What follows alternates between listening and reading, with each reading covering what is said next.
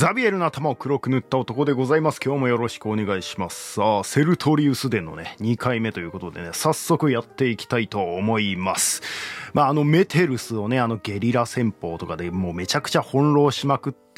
えー、メテルスをまあ撃退したというか、一回ね、えっ、と、まあ逃げさせた、あセルトリウスという感じだったわけですよね。でね、レピドゥスが来ると思ってたね、レピドゥスがサルディニアでね、まさかの奥さんが浮気をしているらしいっていう手紙を読んで紛死してしまうというね、えー事態に陥ってね、えー来たのはペルペルナって、ペペペルペルナ、誰ですかみたいなね、えーペルペルナがね、えーやってきたよということでね、まあ、あのこのペルペルナね、こいつもちょっと大丈夫かみたいなね、態度でしたけど、あの、ちなみにこのペルペルナは、あの、ポンペウスがね、あの、マリウス派の残党狩りに行ってた時あったじゃないですか。アフリカ行ったりとか、シチリア行ったりとかね、えーしてた時ですね。あの時に、えっ、と、シチリア属州の総督みたいな立場だったらしいんですよ、ペルペルナがね。で、あのまあ、要は、ペルペルナも、だから、そのシチリアを、当時のね、えーマリウス派の人の避難場所として、えーこう、反抗の足場にしようみたいな考えがね、頭にあったらしいんですよ。だから、セルトリウスと同じようなことをちょっと考えてたわけですよね。セルトリウスはヒスパニアで、えーそういうことをやろうとしてるというわけですけども、シチリアで、そういう反マリウス派の避難場所としようかなと思ってたらしいんですが、でもですね、まあ、ポンペウスが来たら、あの、真っ先にペルペルナ逃げてですね、まあ、なんやかんやで、あの、レピドスの元に行って、今ここに至るという感じなので、まあ、本当大丈夫か、こいつっていう 感じのね、やつなんですけどね。うん、まあまあ、だから、あのね、前回説明した通り、ペルペルナはセルトリウス抜きで、あの、ポンペイウスと戦いたいみたいなね、えー気持ちがあったけど、兵士たちがね、いや、何言ってんすかみたいな、セルトリウスさんと合流するために来たんですよ、ここに、みたいな感じで、しょうがねえな、じゃあ行くか、みたいな感じになったっていう話しましたけど、だペルペルナはセルトリウス抜きでね、えーポンペウスを倒したいっていうね、その雪辱を晴らしたいみたいな気持ちはやっぱあったんでしょうね。あまあそういう経緯が実はあったんだよと。シチリアでね、あの、ポンペウスと戦う前に逃げちゃったっていうのがね、まあ本人的にもちょっとじくじたる思いがあったんだとは思うんですけどね。まあまあそんな、あまあシチリアを放棄して逃げてきた、やっぱ大丈夫かこいつっていうペルペルナが合流したところに、ポンペウスがいよいよヒスパニアにやってきたよというお話でした。ただあの、このポンペウスがですね、ヒスパニア行く時も実は一悶着あって、まああの、ポンペウスはヒスパニアに行きたかったんですよ。まあメテルスが苦戦しているっていうのを知っているし、そのセルトリウスに翻弄されてると。で、ポンペウス的には俺ならもっとうまくやれるみたいなね、えー、ふうに思ってたわけですよ。でも元老院としては、いや、そもそもね、まあメテルスっていう大将軍が言ってるんだから、まあ、わざわざお前がいかんでもっていうこともあったし、まあね、あの、翻弄されてるとはいえ、まあゲリラ戦でね、こう補給路を断たれたりとかしてるだけといえばだけなんで、いや、お前いかんでもいいだろみたいなね。そもそも、ポンペウスコンスルでもないし、まあ、あの、この時のコンスル、当時のコンスルも、まあ、なんかヒスパニアに行くことには及び腰だったらしいんですよ。いや、メテルスさんいるからわざわざいいでしょ、みたいなね。まあそういうこともあって、なんかポンペウスがずっとその軍隊をね、そのヒスパニアに行くためにつって自分の軍隊をずっと持ったままだったんですけど、お前もういい加減軍隊解散しろよみたいなこと言われてたんですけど、おじいちゃん元老院議員のですね、ルキウス・ピリップスっていう人がいて、この人スルラの独裁体制の中でね、結構活躍した人なんですけど、この人がですね、まあ元老院を説得してですね、もうコンスル二人はふぬけだいないに等しいみたいなことを言って、まあその、ポンペウスを両コンスルの代理としてヒスパニアへ送り込もうではないかって説得してくれたんですよ。まあ、だから本来的にはメテルスが苦戦してるっていうこと知ってるし、セルトリウスこのままだとね、勢力でかくなってきて、やばいよっていう状況分かってるんだから、いや、コンスル二人が行けよっていう話なんですけど、行きたがらないと。もうだったら行きたがってるポンペウスを、もうこの、二人のコンスルの代理としてね、一人じゃないですよ。普通、コンスル代理として行くとしても、一人のコンスルの代理だと思うんですけど、もう二人のコンスルの代理として、ポンペウスを行かせるべきだ、みたいなことを言って、説得してくれたんですね。まあそんなこともあって、ポンペウスはね、ヒスパニアに行くことができるようになったんですけど、このピリップスっていう人は、以前にもですね、ポンペイウスのことを助けてくれたことがあって、あの、チチペイウスが亡くなった時に、チチペイウスって、まあなんか不正を働いてたんじゃないかみたいなことでね、いろいろ言われてたんですよ。だけど、戦いの中で死んでしまったんで、ポンペイウスがそれを肩代わりしろみたいなね、えー、訴訟をね、ポンペイウスが起こされてたんですが、ピリップスはポンペイウスを弁護したんですね。で、その時のセリフが、フィリッポスがアレクサンドロスの味方をするのは当然だ。と言ったんですね。だからピリップスっていうのはフィリッポスのラテン語読みで、で、ポンペウスのね、あだ名はアレクサンドロスだったじゃないですか。だからなんかこういう風にね、えー、ちょっとうまいこと言って、えー、弁護してあげたんだよ、みたいなね。えー、まあ、ただこの話をしたかっただけのためにこれを紹介したんですけど、なんかいいっすよね。あこういうとこで引用してくんだな、みたいなね。まあまあそんな感じでね、ピリップスの後押しもあって、ポンペウスがヒスパニアにやってくるということで、まあセルトリウスとしてはね、まああの名高きポンペウスが、もう十分すぎるほどのね、えー、武君を残しているポンペウスが来ることによって、まあ、今まで味方してきたこう部族が寝返ってしまうっていうことも結構懸念されてたんですよ。なんかこれ、チチペウスも結構ヒスパニアでいろいろ活躍した人物みたいで、でこのポンペウスっていう名前出すと、それなりにね、こう、ヒスパニアで響くらしいんですよね。ああ、あのチチペウスさんの。お息子さんですかみたいな。ようこそいらっしゃいましたみたいな感じでね、部族がそのポンペウスの方になびいちゃうっていう可能性が結構あったらしいということで、セルトリウスは、なんかラウロっていうね、まあ結構な主要都市だったらしいんですよ、このラウロっていうのが。まあバレンシアと、えー、サグンテム、サグントの間ぐらいらしいんですけど、まあそこの都市を包囲することにしたんですよ。まあ要は、あの、このラウロっていうのは、まあローマと同盟を結んでいた重要拠点みたいな感じで、だからハンニバルがサグントム攻撃したのあったじゃないですか。だからサグントムって、あの時ってローマの同盟国だから、あの、手を出すなよ、みたいなことをずっとローマから言われてたのにハンニバルやっちまったと。だそれに近い意味合いが、このラウロをセルトリウスが攻めるっていうのにはあったと。ここを落とせば、まあ、あのラウロが落ちたってことは、もうこれちょっとセルトリウスにつかないわけにいかないだろうな、みたいな感じで、ポンペウスにつこうとする人もいなくなるだろう、みたいな。なんかそういう意味合いのある包囲戦だったんですね。でそれを狙ってこのラウロを攻めることにしたと。まあ多分リスキーだったとは思うんですけど。で、まあ当然、ポンペウスとしては絶対にラウロを落とさせないっていうことで、ポンペウスは全軍を率いてね、ラウロに到来したということですね。あだからポンペウスの軍は、あっさりとピレネ山脈とか越えてきてるわけですね。だそれだけ多分チチペウスの名前が轟いていたんで、別になんか無害に通行できたみたいなそんな感じだとは思うんですけど。あっさりとこのラウロまでやってくるということでまあセルトリウスとしてもここで戦いになるだろうっていうことは分かってたと思います。ということでいきなりセルトリウス対ポンペウスの戦いをご覧いただきたいと思います。セルトリウスは都市を望む要所にある丘に目をつけたんですね。まあ、ラウロという都市があっ、まあその少し離れた場所に丘があると。で、まあ丘からね、見れば、ラウロ上からね、様子を見れるみたいなこともあるだろうし、まあ戦闘するにしてもね、えー、ある程度、こう、防御に有利な場所なんで、セルトリウスはそこに目をつけたんですね。で、ポンペイウスも当然そ、そこをね、セルトリウスが取りに来るっていうことは分かったんで、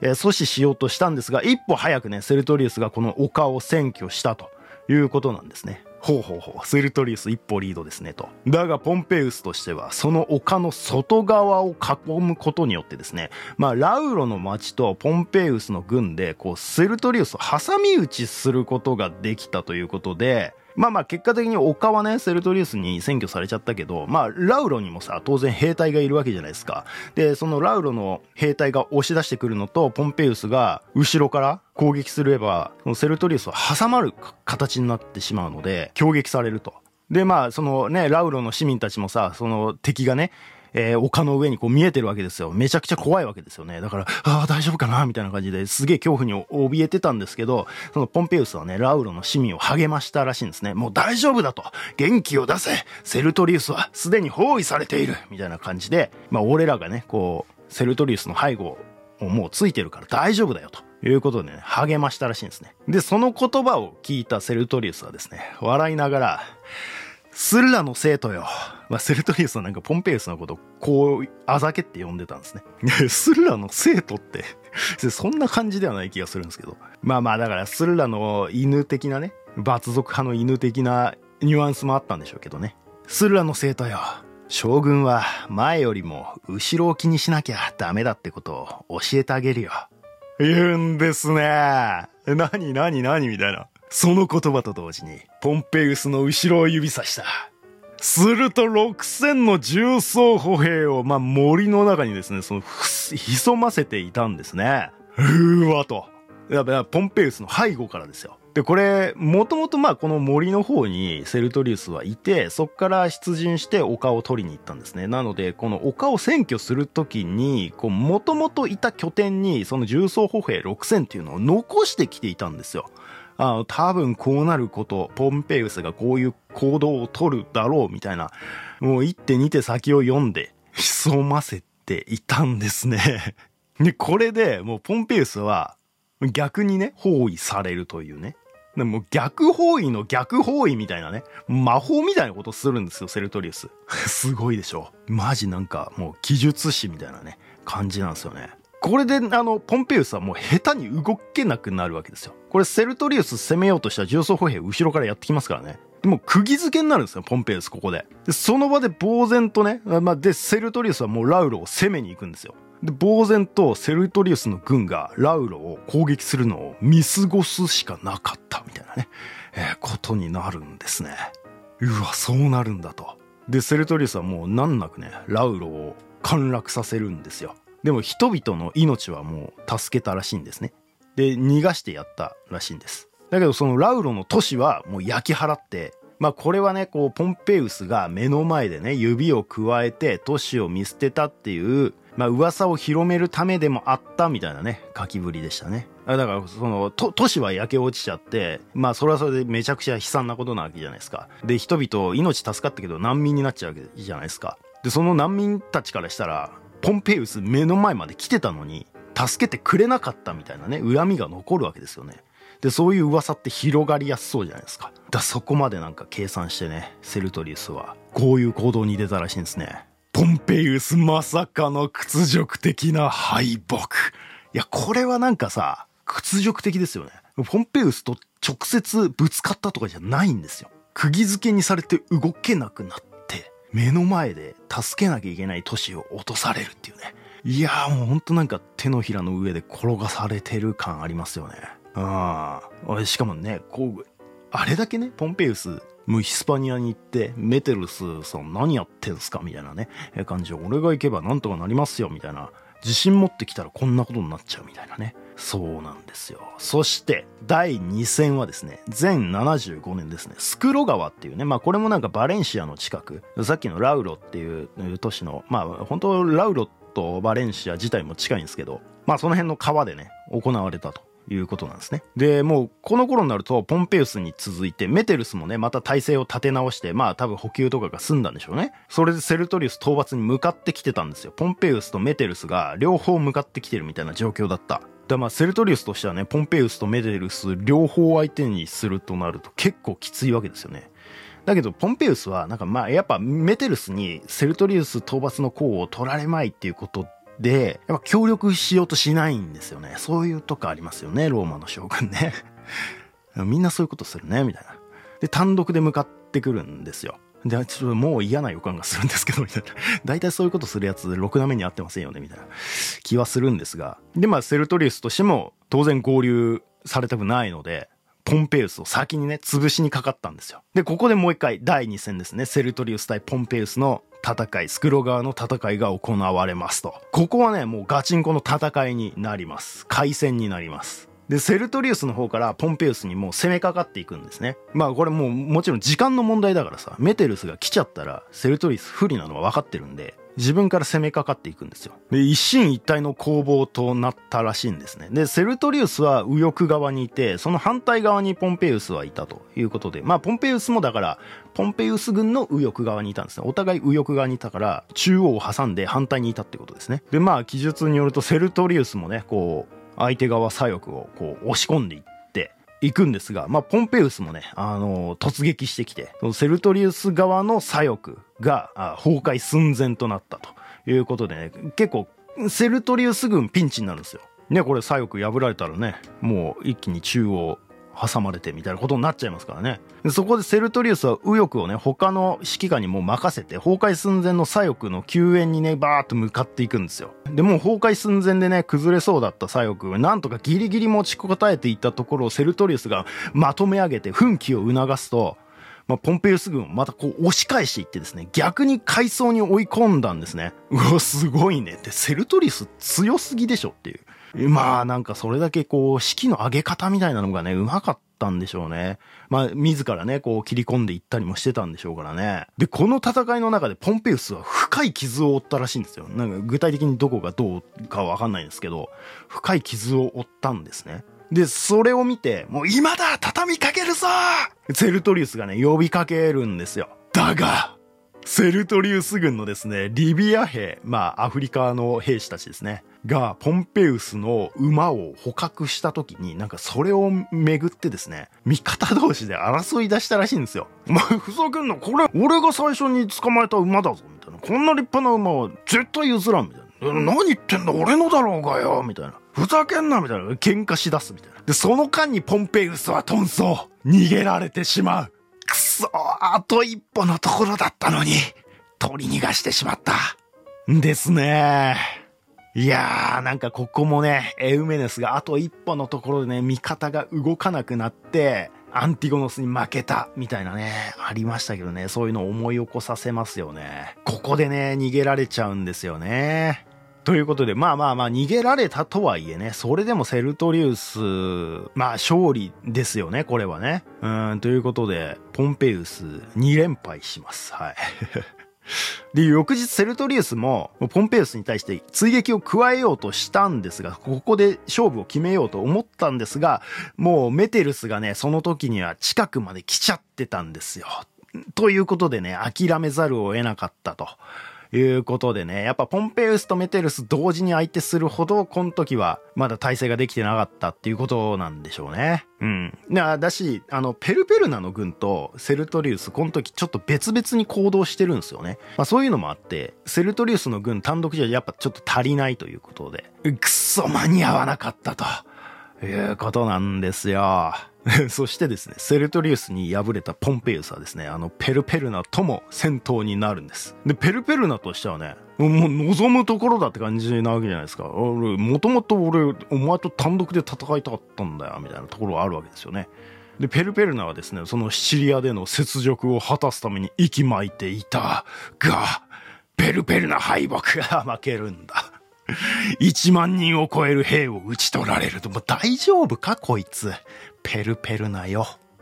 ねあっさりね、負けちゃうんですよ。ペルペルナさん。ペルペルナ自体は生きてます。はい。生きてるんですが、兵を数多く失うということになってしまいます。やっぱポンペウスね、強いんですよ。強いんです。普通の将軍と戦えばね。えー、ちょっとセルトリウスが異常に強すぎるだけなんで。で、まあまあ、この戦いが終わった後にですね、話が全然変わるんですけど、この戦い終わった後に、なんか、セルトリウスはですね、ふとあの、小鹿ちゃんがいないことに気づいたんですね。あ あ、いたね、小鹿ちゃんね。あの、白いね、小鹿ちゃんね。あの、いつも手をペロペロしてくれて、こう呼べば答えてくれるみたいな、あの可愛い小鹿ちゃんですね。で、いなくなっちゃったんですよ。で、セルトリウスめちゃくちゃ心配になるわけですよ。あ小鹿ちゃん小鹿ちゃんどこ行ったの？なるわけですよね。必死に探すんですが、出てこないんですね。小鹿ちゃんいつも呼べばね、答えてくれるあの小鹿ちゃんが、どこに行ってしまったんだ？ね、あの純粋なね、もう小鹿ちゃんへの愛もあったでしょうしね、あの小鹿ちゃんがいなくなっちゃったら、そのヒスパニア人とかをね、こうまとめられなくなるっていう焦りが湧き起こるわけですよね。この小鹿ちゃんが言うね、あの信託みたいなのをね、こう聞くことによって、ヒスパニア人たちの士気を高めていたみたいなね、ああいう場面ありましたけど、いや、そういうのできなくなっちゃうし、あどうしようみたいな感じでね、セルトリウスも焦るんですよ。でも夜中になると、セルトリウスさん見つけましたつって、なんか、まあ、側近の人なのかな？ちょっとわかんないけど、まあ、誰かこう見つけてくれたんですよ。で、小鹿ちゃん普通にその辺歩いてたらしいんですけど、ああ、よかったなるんですね。ああ、よかったってな、なったんですが、セルトリウスは、ありがとう。でもこのことは誰にも言わないでくれ。と言ってですね、まあ、小鹿ちゃんを一回ですね、なんか、人目につかないところに隠しておくんですね。まあだから、小鹿ちゃんいなくなったっていうのはみんな知ってるんですけど、小鹿ちゃんもう一回見つけたっていうことを、まあ周りの兵士たちとかには、こう、悟られないようにしていたということなんですね。だから兵兵士たちとか、そのヒスパニアのね、族長とか市長みたいな人たちも、セルトリウスさん大丈夫かなみたいな。小鹿ちゃんいなくなっちゃって気落ちしてるけど大丈夫かなみたいなね、気持ちにみんななってるわけですよ。で、数日後ですね、なんか部族の市長たちを呼んでですね、まあ、セルトリスが壇上に上がるんですね。その、その舞台の上みたいなところに上がってですね、まあ、セルトリスは言うんですよ。小鹿ちゃんがいなくなってから塞ぎ込んでしまっていたけど、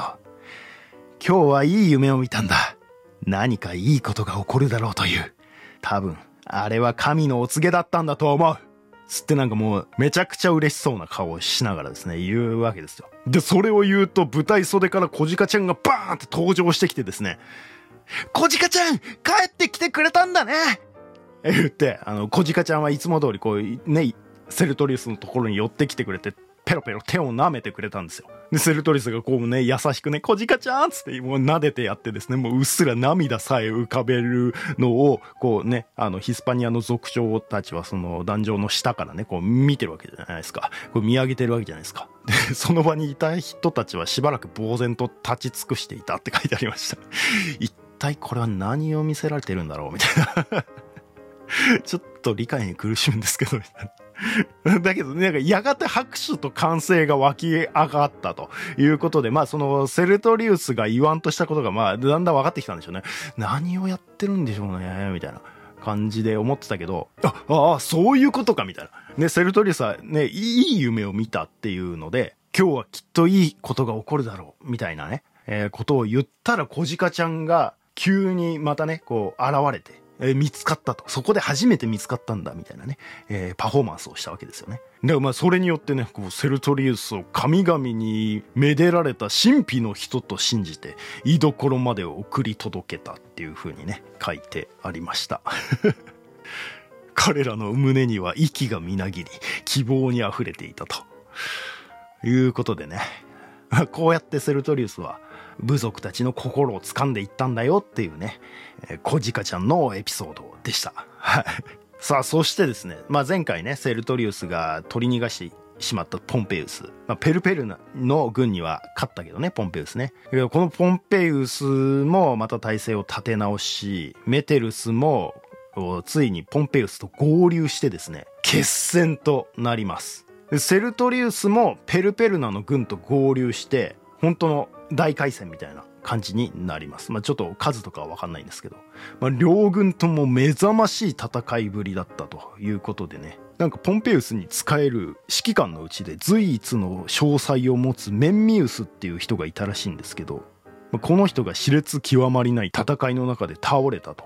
まあだから本当副将格みたいな人がね、やられちゃったんだと。で、これによってセルトリウス軍はすごい優勢に立ったらしいんですが、で、セルトリウス軍もね、ペルペルナの軍もね、まずはメテルスを倒そうということで敵将メテルスめがけて推し進んでいったと。で、メテルスもこの時はですね、非常に勇敢な戦いを見せたらしく、もう一歩も引かずに、えー、奮戦を続けたらしいんですね。だけどまあ、その前線に出過ぎていたみたいなのもあったんでしょうけど、投げやりの一撃を食らってしまうんですよ、メテルスが。で、それを見たローマ兵は、メテルスの兵士たちは、メテルスさんメテルスさんは何としても助け出せクソ蛮族どもそこをどけものすごい気迫で襲ってくるんですね。そのメテルスがやられたことによって、まあめちゃくちゃ押されてたわけですよ、セルトリウス軍に。で、急にこう、士気が上がってですね、その盾を前にかざしてもう懸命に防いで、メテルスをまずはその場からね、こう運び出した後に、逆に押し返していってですね。で、これによってですね、ペルペルナの軍が崩壊してしまうんですよ。またお前かみたいな。大丈夫かこいつ。ペルペルナさんよ。押していってたと思ったら、逆にローマ兵が士気を上げて押し込んできてペルペルナの軍が崩壊してしまうと。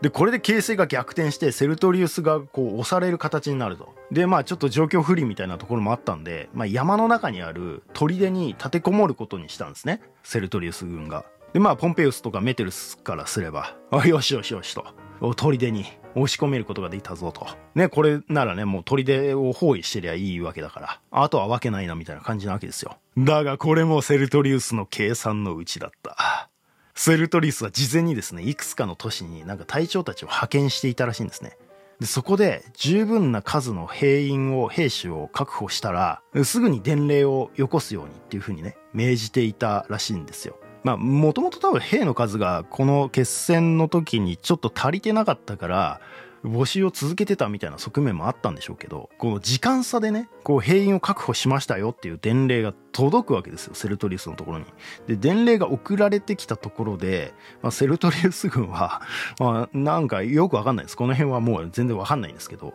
まあ、砦に立てこもってたわけじゃないですか。だけど、難なく敵軍の間を突破してですね、その隊長たちが集めてきた兵たちとの軍勢と合流を果たすことができたと。いうことで、いや、ポンペウスとかメテルスとかね、あの、まともに鳥で包囲してなかったんかいみたいな感じなんですけど、セルトリウスが強すぎたのか、あの、まあ、砦にこもったっていうのも、あくまでブラフで、全然突破する能力があったけど、ちょっと一旦引いてみたぐらいの感じだったのかもしれないですけどね。わかんないですけど。だから、まあ、包囲を突破して、新たな軍勢と合流をすることができたと。で、もう本当に大軍となったセルトリウスは改めて敵への攻撃を開始したと。で、その中でまたこう、待ち伏せを使ったりとか、なんか、迂回をしたりとか、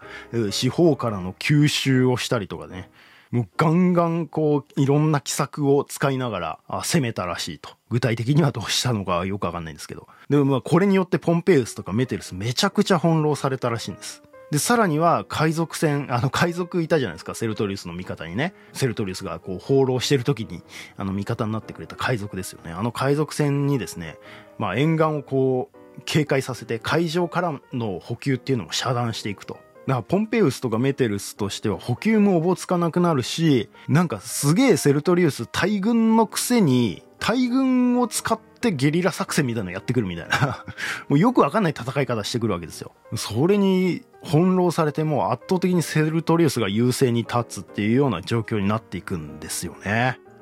だけどセルトリウスはこんな優勢な戦況でもですね、ポンペイウス、メテルスに対して武器を置くようにということをね、伝えていたようなんですよね。セルトリウスの唯一の望みは、ローマに無事に帰還すること。ただそれだけだと。帰国できれば望むものはない。ただ一市民として過ごすつもりだと。